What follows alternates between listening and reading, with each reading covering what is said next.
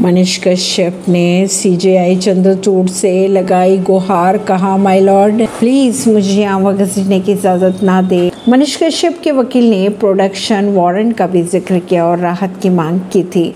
YouTuber Manish Kashyap की याचिका पर सुनाई कर, सुनवाई करते हुए सुप्रीम कोर्ट ने तमिलनाडु और बिहार सरकार को नोटिस जारी किया है। सुप्रीम कोर्ट ने तमिलनाडु सरकार से पूछा कि आखिर मनीष कश्यप के खिलाफ एनएसए यानी राष्ट्रीय सुरक्षा कानून के तहत मामला क्यों दर्ज किया गया? इक्कीस अप्रैल को मामले की सुनवाई के दौरान जब कश्यप के वकील ने सीजीआई चंद्रचूड़ से कहा कि उनके क्लाइंट पर एनएसए लगाया गया तो सीजीआई भी हैरान हो गए। चीफ जस्टिस चंद्रचूड़ ने तमिलनाडु सरकार की तरफ़ से पेश सीनियर एडवोकेट कपिल सिब्बल से पूछा कि आखिर इस आदमी के खिलाफ ऐसी प्रतिशोध क्यों? आखिर एनएसए क्यों लगाया गया? चीफ जस्टिस ने कहा, हम सारी एफआईआर क्लब कर देंगे। ऐसी खबरों को जानने के लिए जुड़े रहिए जनता सरिश्ता पॉडकास्ट से, परवीन दिल्ली से।